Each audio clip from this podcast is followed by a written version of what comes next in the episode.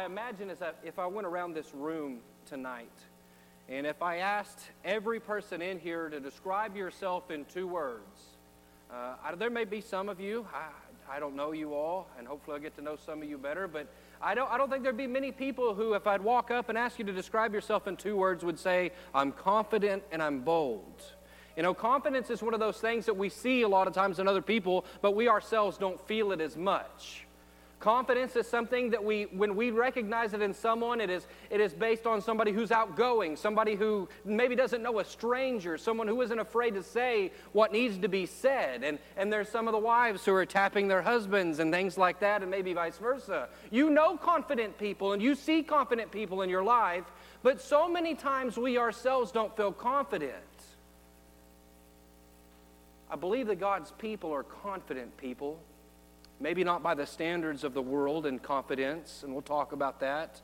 But I want to look at a scripture this evening, if you'll follow along with me if you care to, or follow along in the PowerPoint. In Proverbs chapter 28, the first verse, he says, The wicked flees when no man pursueth, but the righteous are bold as a lion. And this statement is really interesting to me because what it sounds like at first glance is that if anybody isn't, if anybody isn't God's, then they're cowards and that they flee and that there is no bravery in them. And we know this not to be true, that there are many brave people who are not members of God's kingdom. And, and I, I began to think about this and wonder, well, what, what, what could this mean? And, and what I believe this really says is that there's limits in our humanity. Don't you believe that's true? Uh, there's things you know about yourself that everybody knows about themselves where, where, where I know I have strengths and I know where I have weaknesses. Someone might be very strong and had a lot, have a lot of physical strength, but maybe there's a point emotionally where they'll break long before their, their physical might does. Maybe somebody is it's much stronger intellectually than they are physical. You know, we each have these differences, different weaknesses and strength, and that's okay. I believe that there are times whenever we look at ourselves and we see our shortcomings and our courage can fail us because we know where we are insufficient. You know what I mean? I'd like to use Moses for an example of that this evening. We'll talk about him. This idea about being bold as lions is something I think that we need to take on as a characteristic. It's obviously a characteristic of the godly. And no matter if you consider yourself a naturally bold or confident person, He's called us to boldness. And we'll see that in so many different ways this evening. As you reflect on your life and how bold you are, I hope you're motivated tonight. You know, confidence, before we really get into this, is something that I think society takes and they uh, they really mix up what confidence ought to be. So many times, whenever we think about confidence, I hear self confidence. And I believe that's especially what this verse might be talking about is many people they have self-confidence or confidence in their own abilities and they will fail. Like this person here, the unrighteous. But the righteous, they're people who know that they have their own limitations, but they know that where theirs leave off, God picks up. Consider the story of Moses. You remember whenever God went and found Moses, he'd heard the cry of his people, and he said this to him Exodus 3 10 Come now, therefore, I will send thee unto Pharaoh, that thou mayest bring forth my people, the children of Israel, out of Egypt. We know the situation was the Hebrews had gone to the land of Egypt during the time of Joseph. The family had moved there with just 70 or so souls, and then it had turned into a great nation, and they'd multiplied. They'd become a threat to the Egyptians, and Pharaoh puts them into oppression. And years later, Pharaoh, or years later, Joseph and so many others of that generation are gone. But now the Hebrews are a great nation, but they're enslaved and, and they're treated very brutally. God heard their cry and He said, I'm going to deliver them. The time is right. And he goes and he finds Moses, who you know grew up. He was a Hebrew, but he grew up in the house of Pharaoh. And he says, It's time to go back. It's time to lead my people out. And you know, there's so many people, even today, maybe you yourself, that, that would think if God spoke to me, I mean, if I could have this miraculous event, surely I wouldn't defy the living God. And, but that's exactly what Moses does. Moses has God speaking to him from this burning bush, giving his warning, his mission, and Moses doesn't just take the mission and run with it. Why? Because he looks at the situation and he says, This is way too big for me. And you remember the things that he started saying. He, he started saying things like, Who am I? I mean, look, Lord, I, I'm nobody. Uh, I was raised in that household, but I'm not royalty. I'm just a Hebrew. I'm just a shepherd. I'm no one. I can't go back.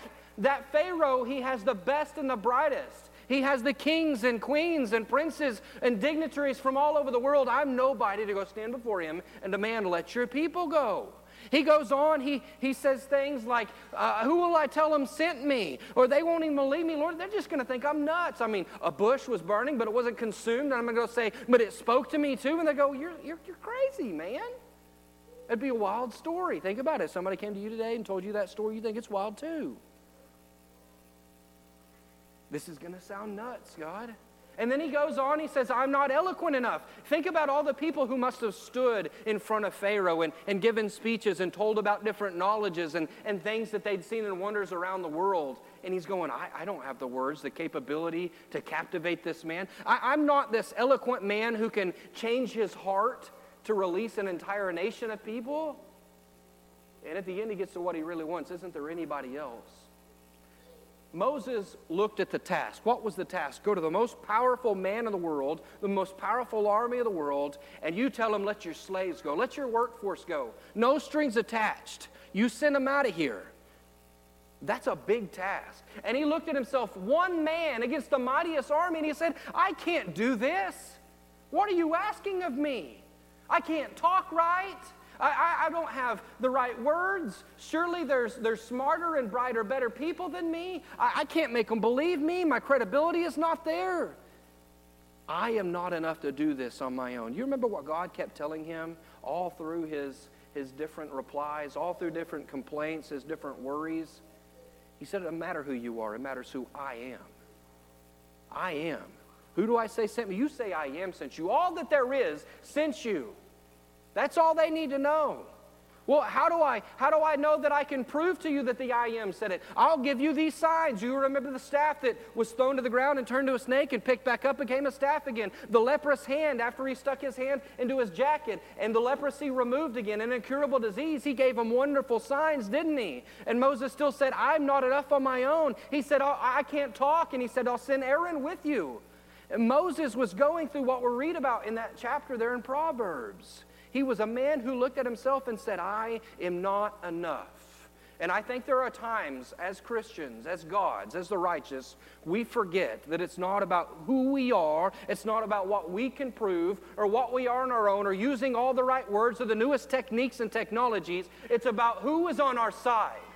And it's about who the I am is. And it's about what he can show to other people through His Word, and it's about what He will do through you and me. You see, whenever He asked Moses to take on the task of pulling His people out of bondage, He wasn't going to send them in there unequipped.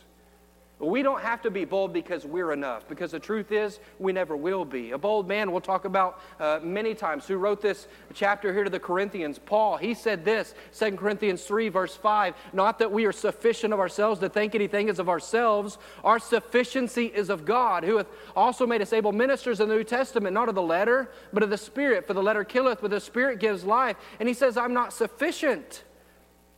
Wrong button there. I'll get this thing figured out.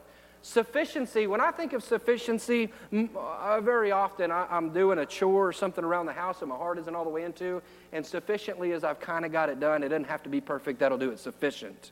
And that's not what he's talking about here.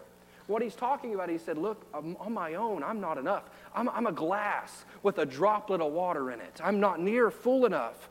And he said, God, what he will do is he'll fill my cup up. He'll make me capable. It's not a decent job. It's not an okay job. God will make me able to do the job the way he intended to be done. And whenever he asks big things of his people, though we may not be capable of it ourselves on our own, he's going to make us capable. God will make you sufficient. You don't have to be confident in yourself. You don't have to be bold because of what you can do. You can be bold because of what God can do through you and with you.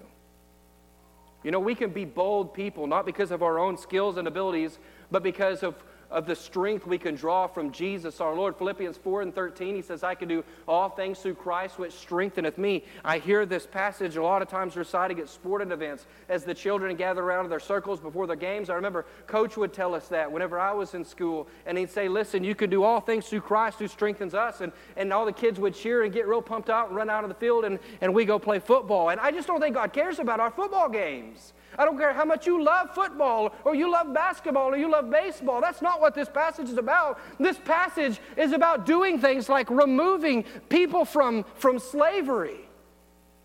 like going out and captivating the hearts and minds of the world and bringing them into subjectivity to Jesus. It's about preaching the gospel message, and that is a big task.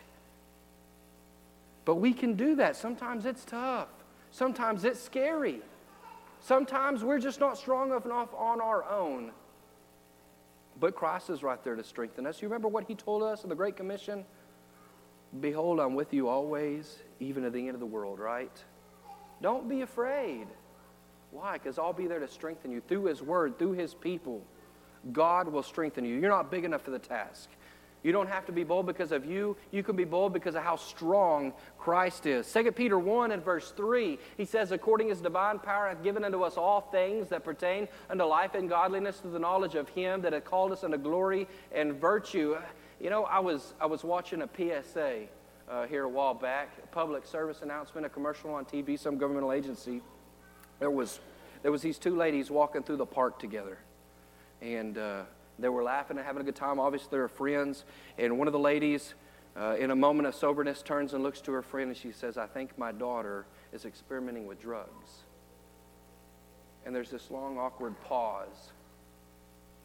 And then the friend turns and pats her on the back and says, I'm sure it's just a phase. And it fades to black, and some agency says, Your friends don't know how to help you with your problems, but we do. And I'm not here to, to argue about the government's effectiveness or whatever to help with things like that. But here's what I do know sometimes in life we're faced with hard questions. There's no doubt that's a hard question.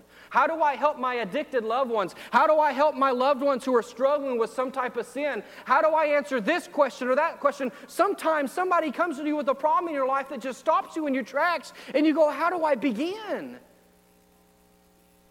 What I do know is that for Christians, we can be bold in facing the challenges and the problems in people's life because we have all the answers. Not of our own ideas, not created in some lab somewhere, not in some uh, support group, what we have is the Word of God. He says His divine power, the wisdom from above, has given us all things that pertain to life and godliness. I don't care what it is. Sometimes people, they want to have their, you know, this life and they want to have that life. And, well, when I want answers for business, I go to business. When I want spiritual questions, I'll go to church.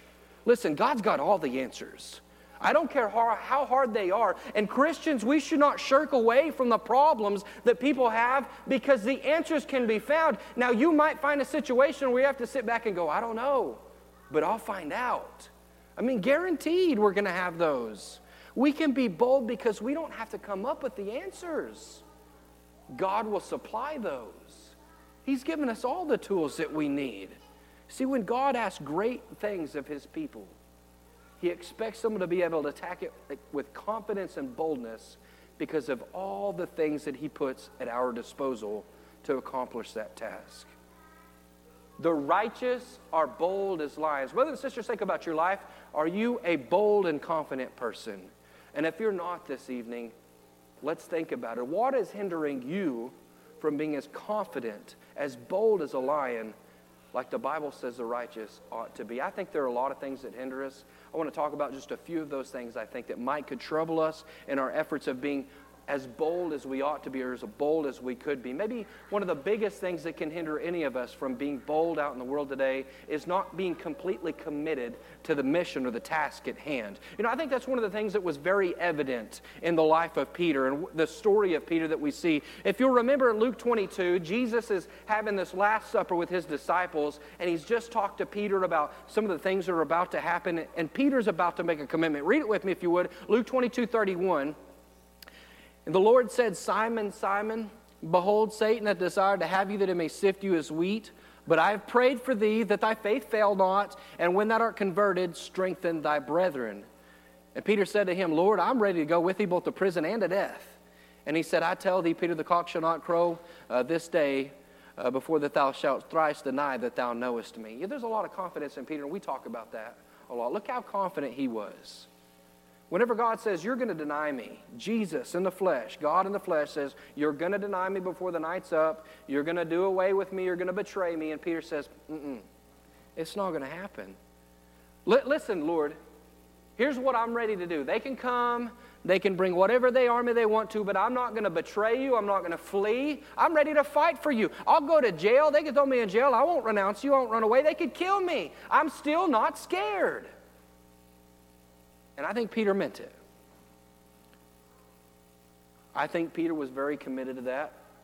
I think he stayed committed to that idea for a long time. Jesus has questioned his commitment to him, his willingness to be bold on this task. Think about this task. When you're converted, strengthen your brethren. I just don't think Peter knew what this was yet. You remember whenever they're in the garden, they're waiting, and, and Jesus is praying, and they keep falling asleep. And uh, eventually, the betrayer comes. And here comes Judas through with these priests and, and the servants, and he says, Hail, Master, and he, he kisses Jesus, uh, giving away as, as the Christ. And Jesus says, Friend, wherefore art thou come? And they lay hands on Jesus.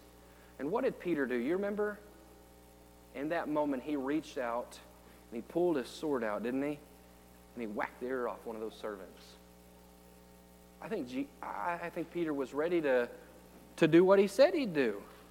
Look, I will, I will fight. I'll go to prison. I'll die for you. That's what he thought the battle was. He said, if this is a physical fight, I'm all in. And then he was willing to put his mouth, you know, his money where his mouth was. I'll fight for you. I'll, I'll go down for you on this. And so he whacked that ear off, and then his, his confidence fails him whenever Jesus picks that ear up and heals the man. And Peter finally realizes, oh, I can't do this with my might. Well, what can I do then? That's where he fled, right? That's where he turned away and he ran. He wasn't completely committed to this mission yet of strengthening the brethren. He wasn't completely converted to this. You remember whenever Jesus comes back after the resurrection, even though there's been many who have already seen Jesus, it's been reported to Peter himself that Jesus is risen, even though Peter has seen the, the empty grave and the grave clothes uh, folded up and waiting there. You remember Peter went fishing, and Jesus comes to him, and they have the most awkward supper ever. They're on the banks uh, of, of that, that body of water. In, in John chapter 21, in verse 15, he says, So when they had dined, Jesus said to him, Simon Peter, son of Jonas, do you love me more than these? More than these what? You remember that Jesus had prepared a meal of fish there for him with that fire? You remember they're sitting there and they knew who it was, but they durst not ask him, you know, Lord, is it you? And eventually, when he speaks, Jesus is looking at those fish and he said, Do you love me more than these fish? And you remember that Peter goes, yeah, yeah, of course I love you more than these fish. And so he says, Then feed my lambs. What's he saying? Strengthen the brethren. He looks at those fish again and he says, Peter, are you really committed? Do you love me more than these fish? You're out here fishing. Instead of strengthening the brethren, he says, Lord, of course. And he says, Well, then feed my sheep. And he asks him the third time, and, and he's going, Lord, you know everything. You know that I love you. You know I love you more than these rink a dink little fish. And he says, Then go do what I asked you to do. Commit to this mission. Go strengthen your brethren instead of being out here fishing. Go strengthen the people. You know, whenever Peter got it, because I think he got it then, didn't he? He finally realized, okay, I can't do this with my physical might. And he realized this is a spiritual battle. All right, I'm on board now. And you know what he did. Whenever Jesus left, he stood up with the others in the midst of thousands and thousands of Jews. And he preached the first gospel sermon. And thousands of people, they had their sins destroyed and wiped away for the very first time through Jesus Christ. Whenever Peter finally committed, he didn't run away anymore he was all in. And you know, I think if we're not all in when it comes to the gospel, if we're not completely committed to that mission, we're never going to be as bold as we should be. Think about this. 2 Corinthians chapter 5, starting in verse 10, Paul said, For we must all appear before the judgment seat of Christ, that everyone may receive the things done in his body according that he hath done, whether it be good or bad. Knowing therefore the terror of the Lord, we persuade men, but we are made manifest in God, and I trust also are made manifest in your consciences. You know what I think Peter got? That it wasn't about physically defending Jesus, it was about defending the souls of mankind for eternity. You see, he knew what was coming, he knew what was in wait for him. Think about Jesus had taught on hell, I think, more than anyone else had at this point. You think that Peter believed in the hell? He did with all of his heart. Yeah, I, there's a lot of people who don't believe in hell nowadays. I, I wish I didn't believe in a hell. I mean, it'd be great if there wasn't really a hell, you know? And no one ever would go to this lake of fire, and no one ever would be in torment forever. Wouldn't that be wonderful? I don't know, how committed are you to that idea? He said, knowing the terror of the Lord, it wasn't just because they had a mission. He said, I know what's going to happen to people. That's what Peter finally committed to. He said, I know what's going to happen to people. I know what's going to happen to all these Jews. I know what's going to happen to all these people in the world if I don't go preach a message. You think about your life. Think about how bold you are with people in your life. How bold are you with your coworkers who are wandering lost in the world? Do you worry about their soul and where it's going to be forever? How bold would we be if we truly know and think about the terror of the Lord? Peter was able to stand up because he understood that. Think about your brothers and your sisters, your blood kin, the ones who are wandering off in the world in some type of sin, who haven't embraced the gospel of Jesus. How bold have you been for their soul? Or have you shrunk back? There's so many times that we hold back words, words of eternal life, because we're afraid. We're afraid of what we're risking. We're risking Christmas dinner that's peaceful. Right? Christmas dinner, you don't talk about politics or religion. It's understood in a lot of places. I'm sorry if that's the way that it is in your family. It's frustrating for us. I know it's frustrating for you. Folks, be bold. I'm not saying we don't have to be judicious. I'm not saying we got to be dogmatic. Being confident, bold, does not mean that we are mean or that we are thumping Bibles across people's foreheads to try to pound it into them. We are never relieved of our duties to let our speech be with grace and seasoned with salt. But being bold is about saying what needs to be said for an important cause. Where will your family end up?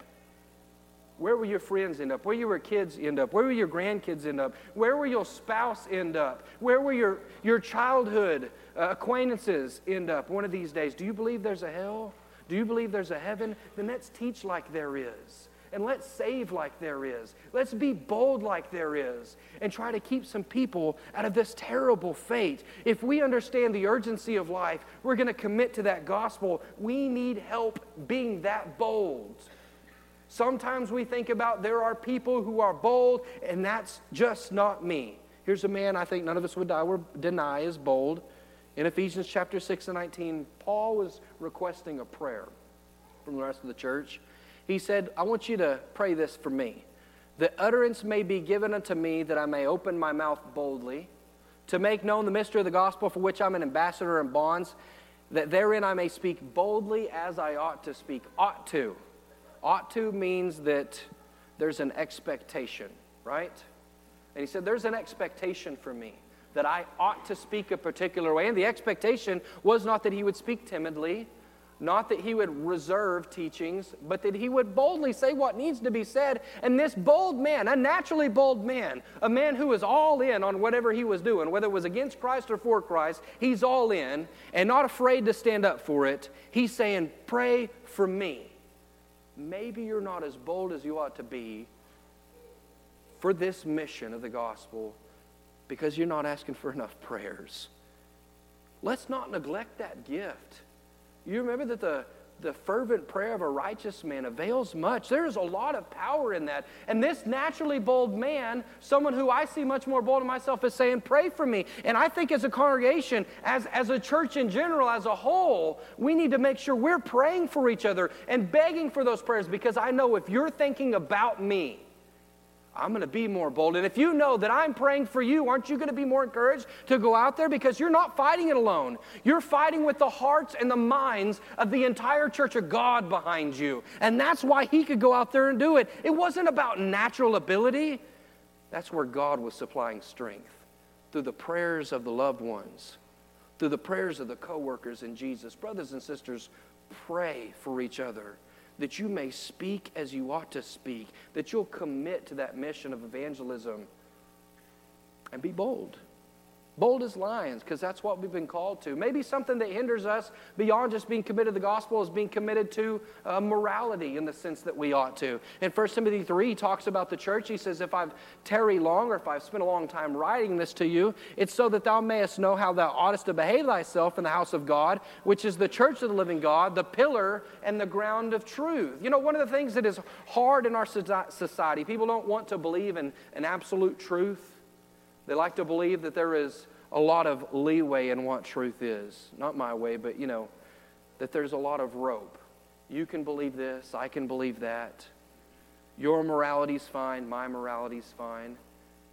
And the truth is, there's only God's morality and everything else. It's not about your standard or my standard, it's about God's standard. And notice what he's saying here. He's saying, I want you to be the standard that the world looks at, so that whenever they see you, they know what I stand for. We're this, we're this example of God's word in action, right? The righteousness of God should shine out through us. Not that we're anything ourselves, we're just following orders. And he's providing that righteousness for us. But he said, I want you to stand for something the pillar in the ground of truth. I, I think about buildings that have stood for, for ages and ages buildings that have, have stood for a long time and big white columns that have held up magnificently large stones that I absolutely have no idea how they got up there without cranes and, and backhoe, backhoes and stuff like that. And they stood resolutely and they didn't move and the winds would blow and, and you know battles would be fought around them and still they stood. And there's a battle raging around you and I today, a battle of morality. And he says, I want you to stand resolutely like that. I don't want you to stray one way or the other. I want you to keep being the church I've called you to be in morality. It's hard to do that. I mean, you know it's hard to do that. It's hard to be the mom and daddy you need to be because of all the different ideas that people have out there about how we ought to raise our kids. It's hard to be the, the husband and wife that we need to be because of all of the, the different ideas about how that relationship, it's hard to be all kinds of things in Christianity because how the world looks at it. But he said, I want you to stand resolutely so they can see what I'm all about. You know what we do? What we do is we shrink back a little bit from that at times because we don't want to draw attention to ourselves. It's not fun. We don't want to be mocked. We don't want to be belittled. We don't want to get our bakery, you know, stolen away from us, whatever it might be. If you know what I'm referring to there. I mean, there are times whenever Christians speak out and they hurt for it. Look at Jeremiah chapter 20. I mean, the dude got to the point where he's saying, dude, I won't even, I won't even mention God's name anymore. Thankfully, he couldn't keep that commitment. It is hard to stand up and not only do what's right, but preach what's right in a wicked society. It's hard to be bold. Sometimes we give ourselves a pass. Well, as long as I live a good life and people can see God in me, I don't have to be like those people who are out there preaching it on the corners or preaching it from the pulpits or who are speaking up in the office. That's, that's for the bold people I'm, I'm just going to stand in the background. I hear a saying, and, and I, I'm, do not mean to hate on this because uh, I think it has a good intent. You may be the only Bible that somebody reads. The intent of that is that some people haven't read the scriptures, and if you live right, maybe they can look at you and be encouraged to go read that. But sometimes we give ourselves a pass as Christians in the church that I can just walk through life with my head down and my blinders on, and as long as I don't put my toe out of line and, do immorality, that I'm going to be okay in the eyes of God if I don't preach out loud, if I don't talk about what's right, and if I don't talk out against what's wrong. As long as I do the right thing, and that's not living, that's not living bold like a lion like He's called us to do. I don't, I don't know if that's right at all. Look at this passage here, Proverbs 28 and 4. He says, "They that forsake the law praise the wicked, but such as keep the law contend with them." And we see that today today? Who is the loudest voice today in, in politics, society? Doesn't it seem to be the people who are the most wicked? The most wicked agendas? The most wicked ideas? Praising everything that is evil and awful. Those are the voices we're hearing. And he says, But the righteous are one that keep their head down and don't say a word to them. That's not what he says. He says they contend with them. You know what contend means? They're putting up a fight. They're going to speak up. It's not good enough for us to just walk through our life with our head down and try to avoid the attention of the evil world around us. He says, stand up and fight for what's right. That's what it means to be a pillar in the ground of truth. And there will be opportunity if you're living in the peculiar way that you ought to, not a weird way, not a strange way. If you're living in this peculiar, holy, righteous way that we've been called to, folks, there's going to be opportunities to contend. And that doesn't mean we do it hatefully. That doesn't mean that we're inciting riots and we're doing all of these crazy and outlandish things, but it means we're willing to talk about what's right. The church shouldn't be the people who, whenever they're asked about why are you, you people over there, or why are you the ones that only have one guy or have multiple guys up there preaching? Well, uh, well, that's just what we do. Oh, you the people over there who don't believe in, in instruments. Well, yeah, yeah, we, yeah, we don't do that. You're, the, you're those people over there, the, the water dogs, who don't believe in, in faith. Well, no, no, we believe in that, but yeah, we believe in baptism. You're those people over there who believe that husbands should lead the homes. Well, yeah. And we're so scared that we got our head down to the floor and we talk quietly and we try to get out of those conversations quickly. You know what we have a chance to do? We have a chance to talk about the, the master plan. We have a chance to talk about why he did what he did. Why do we have multiple men? Think about the, the treasure that you have of the men who, who invest their life in God's word here, and that you don't have to listen to Lee all the time, you know, or things like that. You don't have to just listen to one person. You get all these life experiences. You get the men who've been walking through it for a long time, and they have these different things to draw on, these principles that some of us younger guys could never grasp at this point. And they can help us see it before we encounter it. How do you have these other people that have a zealous uh, take on things, and others who, who make sure they bring things into perspective? Why do we do what we do? Because God said so and we want to do it His way. Is there any shame in that? Why do you lead your home? Because He designed it, and if He designed it, it's going to be great if I could just do it the way He wanted. We don't have to walk around with our head down making excuses for who we are or what we are. We don't have to walk around as timid people, people who have no boldness. We, we don't have to walk around as these people who say, well, I mean, who am I to judge somebody else about their life? Let me, let me, t- let me, let me tell you who you are. Let me tell you. You are the sons of Abraham, the sons of Isaac, the sons of the living God. You, you are the army of the Lord God Almighty. You are the church of the living God, the pillar and the ground of truth. That's who you are. You are not timid individuals. He didn't ordain you. He didn't sanctify you so that you could walk quietly through this life and slip on out. He made you lions. That's who He made. That's who you are. Not because you're wonderful and great and awesome, but because God is great and wonderful and all that is awesome. And that's who you are, and that's why you should be bold. Stand up, brothers and sisters, and be bold. The righteous are bold as lion. And if we're looking for righteousness in our life, Start with speaking up right now.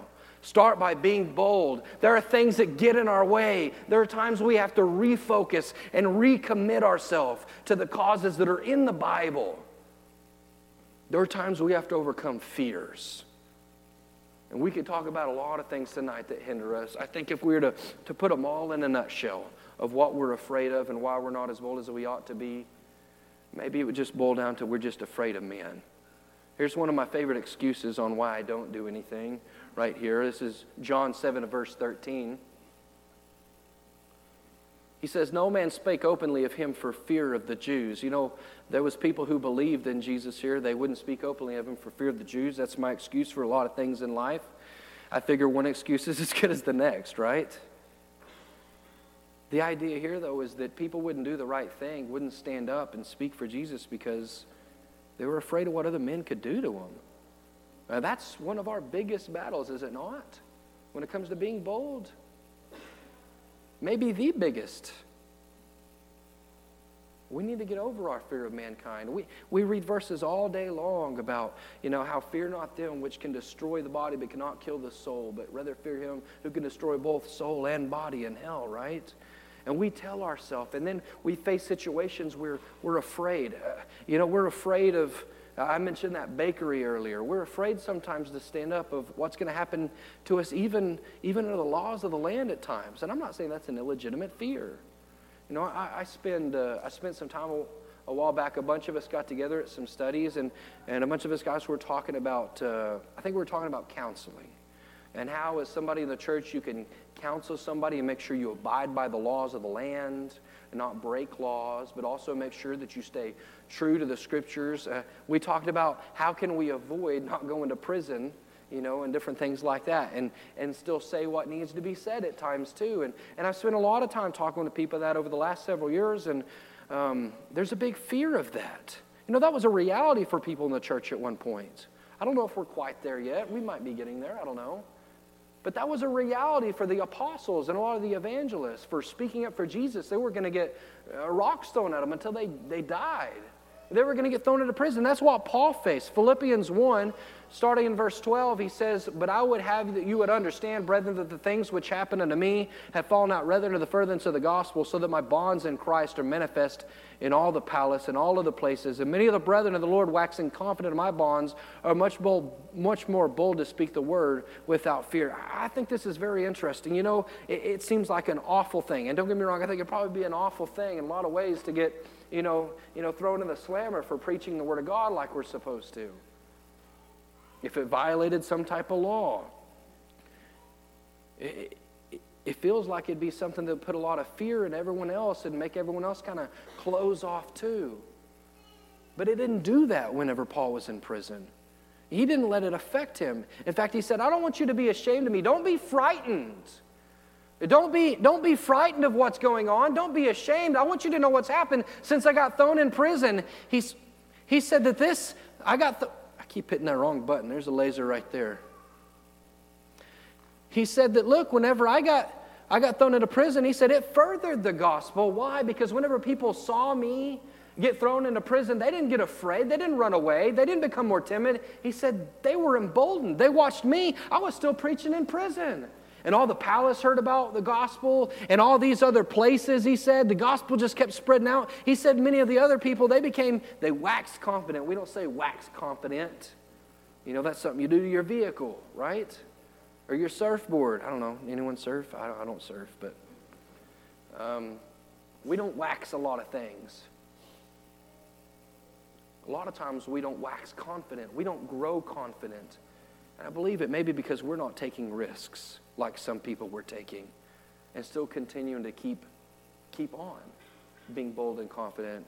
Whenever Paul went into prison and kept on preaching and, and wasn't deterred, other people looked at it and said, you know what, I can do that too.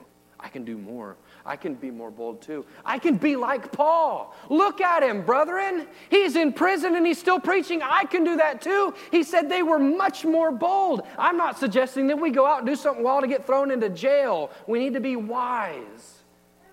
But so what if you do? Say what needs to be said with love.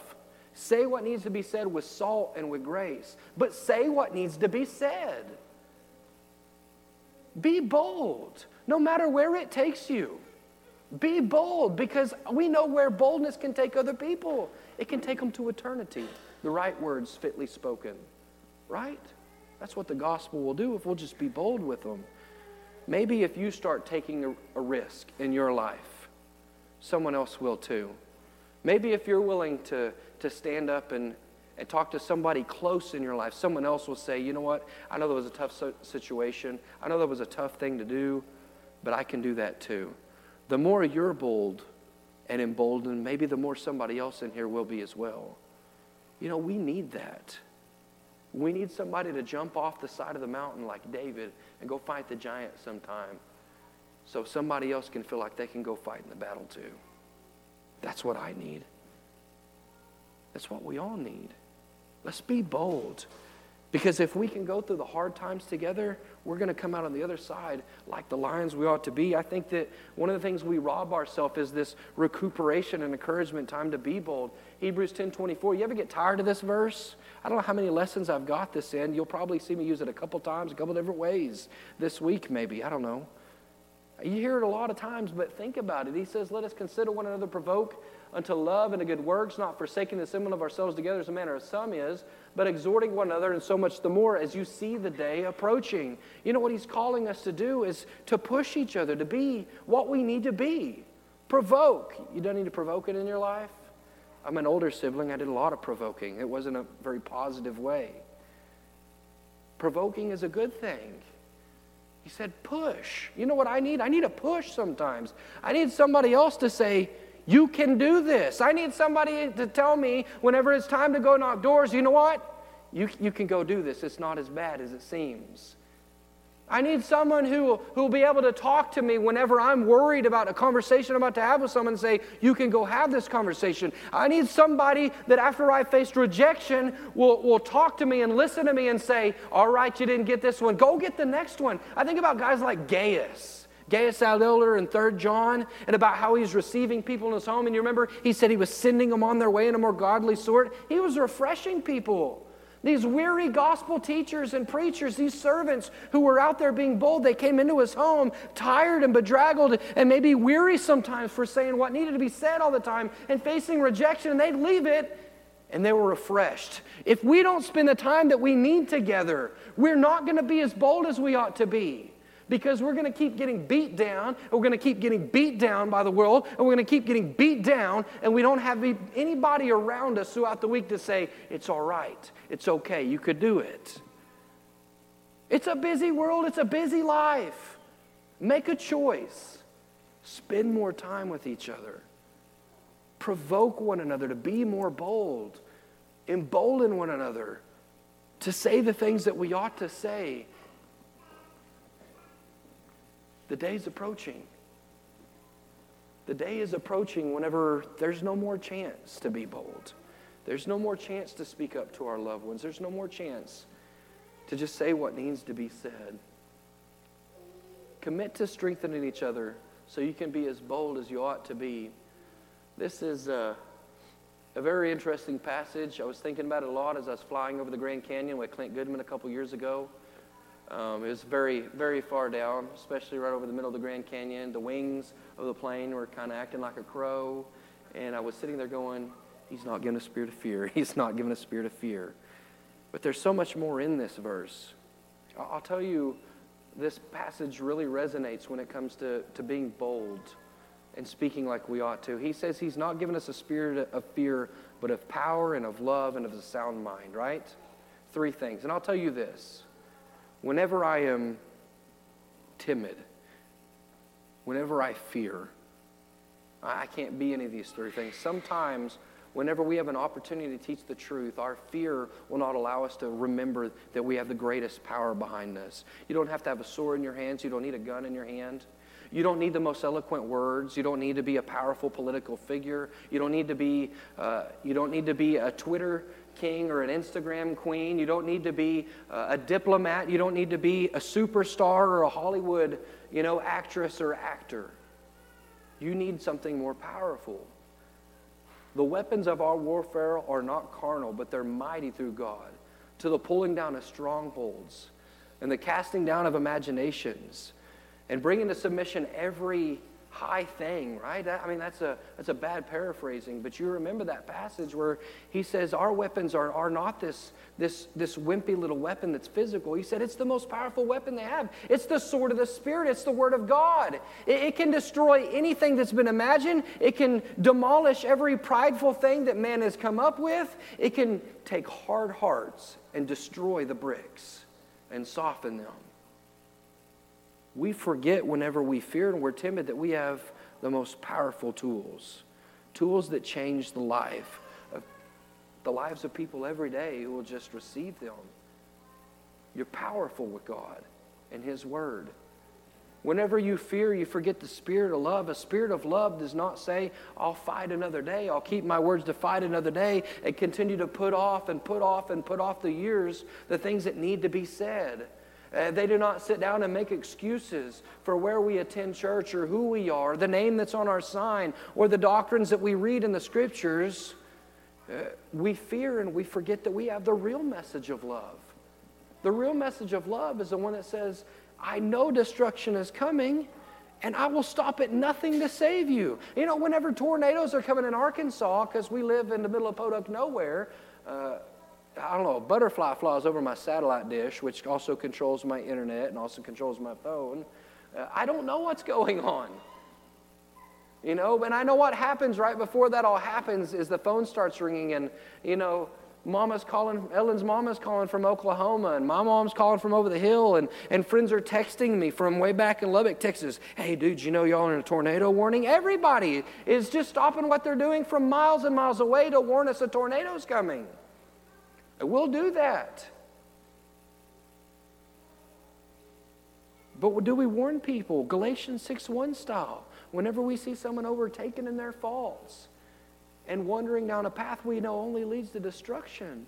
Speak up. Speak with love, but speak up. It's loving to save lives. It's not loving to let somebody perish. The spirit of fear will lead us to, to not have a sound mind. You ever think something to death? Think yourself out of something? I'll tell you, there are times whenever you're facing tough situations with people where if I have too much time to prepare, I might really do myself some good damage. I run through scenarios in my mind. And I run through the problem and I think, well, here's what they need to hear, so I'll, I'll say this. Great, it's a great argument I've come up with. Here's the path I'll take. But what if they say this? Well, then, then I'll say this. But what if they say this? Well, then I'll say this. But, but then what if they take it this way? Or what if they take it that way? Or, or what if they get mad? Or what if they do this? Or what if they do that? I'll tell you, you can what if yourself to death. And, and what if they, I mean, you can go into full blown panic mode. I've been there. I'm not exaggerating to where you talk yourself out of even going and talking to somebody. You see, He's not giving us that spirit. Love, power, sound mind. That's what a bold person has because that's the type of people he's made. That's the type of spirit that's in the righteous. I notice the great invitation here. Best invitation you'll ever get. It's not a birthday party, it's not a graduation, it's not a wedding invite. He says, Be thou therefore not ashamed of the testimony of our Lord, nor me a prisoner, but be thou a partaker of the afflictions of the gospel according to the power of God. You ever got an invite like that before? Hey, come get wit with me. That's not a very fun invite. But that's what he's invited you to. That's what the bold are going to go through. They're going to go through hard times. They're going to go through trials. They're going to go through tough situations. They're going to go through times where, I mean, it's brutal to do the right thing, but he says it's worth it. Join me in this fight. Join me in speaking the way that we ought to speak. Join me in being bold the way that we ought to be bold. Join Paul, the naturally bold who was willing to say, Pray for me to be bold the one who is willing to say, Don't be worried. Look what's happening. Even if things go horribly wrong, it's going to go all right if we're still bold. Join Paul the one who said, Listen, don't be afraid. Remember all the tools at your disposal. You don't have to be bold because of yourself. You can be bold because of God. Brothers and sisters, we can be bold because we can trust in the Lord. David said, Even if he was completely surrounded by enemies and all these things, he said, In God I have put my trust. I'll not be afraid of what man can do to me. Thy vows are upon me, O Lord. I will render thy praises unto thee. He said, I don't care what man's going to do to me. I will stand up and I will say the right thing. And you know, because we can trust God that he will not forsake us, he will not leave us us, we can say what needs to be said and be as bold as we ought to. You know what? We can do what we need to and be bold because of what's coming in life. In Philippians 1, verse 19, he says, I know that this will turn to my salvation through your prayer and the supply of the Spirit of Jesus Christ, according to my earnest expectation of my hope, that in nothing I shall be ashamed, but that with all boldness, as always, so now also Christ shall be magnified in my body, whether it be by life or by death, for to me to live is Christ and to die is gain. He said, I don't care what happens in this life.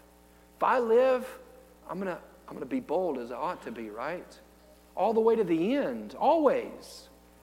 And if I die, I'm going to gain. What's the worst somebody can do to you? I'm not saying that things that humans can't concoct or aren't harsh or, or awful at times. Retribution, even for, for saying things, sometimes is fierce. Paul stood there, or Saul of Tarsus stood there whenever a man taught about Jesus and other Jews hated it so much they yelled and screamed at him. They gnashed at him with their teeth, yelling and calling him names, and they couldn't believe. They couldn't believe he had the audacity to talk about Jesus that way and salvation that way. And they threw rocks at him until he died. But you know what? I believe in death he gained, don't you? You think it got better? I guarantee it. Maybe your friends and your family will turn away from you when you try to give them the keys to the kingdom of heaven. You know what? It's only going to get better. Maybe your lifelong friends will turn and walk away, but you know what? It's going to get better. And the only way it can get better for them is if we say it's worth it now to live for Christ. It's worth it now to, to speak boldly always speak boldly, to magnify Him and to glorify Him with the way that I teach right now by being bold. Brothers and sisters, you might consider yourself not to be a naturally bold and confident person, but remember these words The wicked flee when no man pursueth, but the righteous are bold as lions. Are you the righteous this evening? As you look at your life and you look at the way that you've spoken, could you consider yourself righteous before God? If you haven't been as bold like you ought to be, it can change tonight. That's one of the great things about God. There are times whenever we might be afraid, times when we might be timid, times like Moses, whenever we know we're not enough on our own. But you know what God will do for you? He'll make you sufficient, He'll make you more than capable. He will strengthen you, and He'll give you every tool you need to get on the right track. Tonight, if there are loved ones in your life that need talk to, commit. Commit to helping them with eternity. Commit to showing them real power, real love. This evening, if, if maybe somebody has been bold with you and they've taught you truth and you haven't received it, do the humble thing and, and stand up and do the right thing and make changes in your life.